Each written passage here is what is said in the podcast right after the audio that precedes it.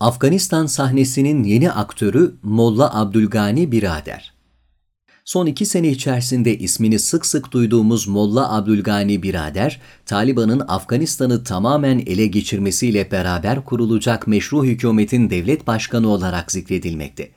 Örgütün iki numaralı ismi Doha'da ABD heyetiyle yapılan görüşmelerde öne çıkmış, sonrasında da yaptığı açıklamalarla Taliban'ın 90'lardaki anlayışından daha farklı bir çizgide olduğu intibanı uyandırmıştı. Molla Abdülgani Birader 1968 senesinde Afganistan'ın Uruzgan eyaletine bağlı Dihravurt şehrinin köylerinden birinde dünyaya geldi. Savaşı ve savaşmayı çok sevme gibi özellikleri bulunan Peştunların Durraniler boyunun bir üyesiydi. Sürekli savaş ve siyasi krizlerin gölgesi altında bulunan Afganistan'da yaşayan diğer çocuklar gibi birader de silahlarla erken yaşta tanışacaktı.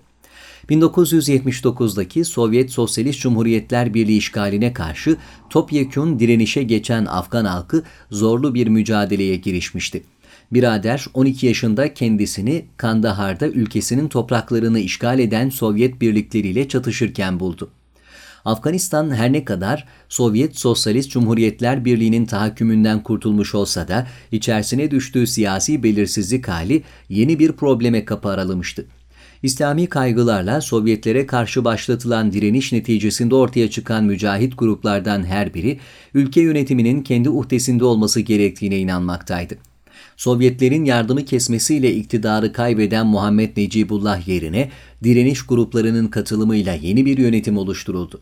Mücahit rejimi adı verilen oluşumla Afganistan'ın yeni devlet başkanı Burhanettin Rabbani olacaktı.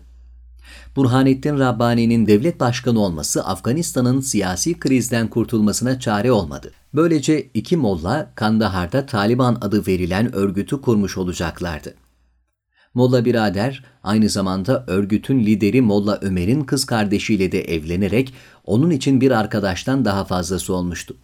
Örgüt 1994'ün Kasım ayında Kandahar vilayetini tamamen kontrol altına alarak ilk önemli başarısını elde etti. Bu başarıdan etkilenen ve ülkenin içerisinde bulunduğu kriz halinden hoşnut olmayan halkın Taliban'a olan ilgisi örgütün kısa süre içerisinde büyümesine olanak verdi.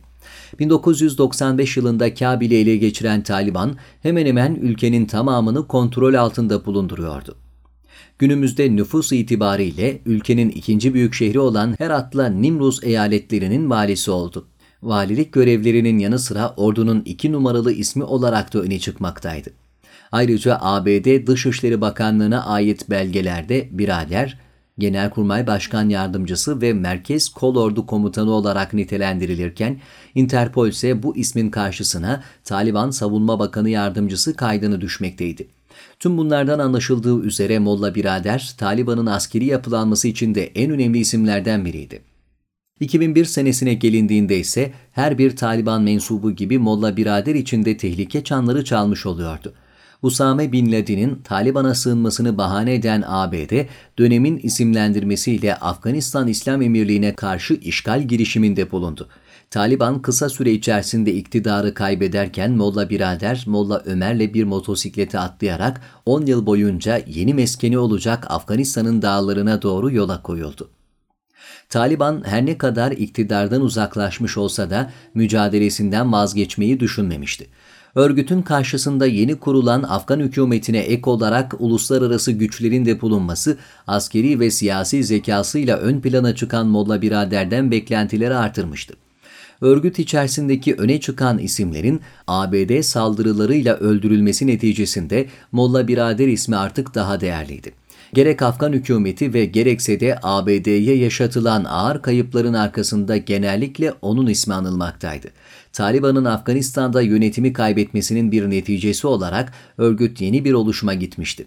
Çeşitli şuralar kuran örgüt, yerelleşen güçleri bu şekilde kontrol etmeyi amaçlamaktaydı. Aradan geçen zaman zarfında Molla Birader, Ketta Şurası adı verilen merkezi Taliban yönetiminin başkanı olmuştu. Bölgesel şuralarla örgütün siyasi, idari ve askeri yapısı bu merkezi şuranın emri altındaydı. Takvimler 2010'u gösterdiğinde Molla Biraderi yakalamak üzere bir dizi operasyon için düğmeye basılacaktı. ABD'li yetkililerin Taliban'la mücadelede bir dönüm noktası olarak nitelendirdiği bu operasyona Hamid Karzai'nin tepkisi farklı olmuştu. Zira Afgan hükümeti biraderle gizli bir takım müzakereler yürüterek bir barış ortamı tesis etmek amacındaydı. Bundan dolayı biraderin tutuklanmasının Karzai'yi çileden çıkardığı dile getirilmişti. Yaklaşık iki sene sonra Pakistan hükümeti yaptığı açıklamada Molla biraderin serbest bırakıldığını ifade etmişti.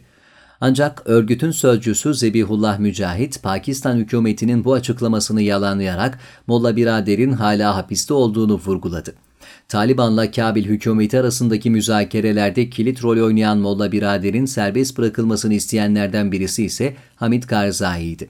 Karzai 2013 senesinde düzenlediği basın toplantısında İslamabad'dan Molla Birader'in serbest bırakılmasını istemiş ve Molla Birader'le irtibat kurmak için yardım talebinde bulunmuştu. Aradan geçen süre zarfında Taliban'la ABD barış müzakerelerini başlatmaya karar verecekti. Ancak Taliban müzakerelere başlamak için Molla Birader'in serbest bırakılması şartını koştu.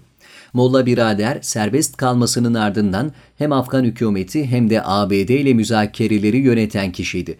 Yıllarca süren müzakereler neticesinde ABD ile anlaşan Taliban yönetimi Afgan hükümetine karşı başlattığı operasyonlar neticesinde Afganistan'ın tamamını kontrolü altına almayı başardı.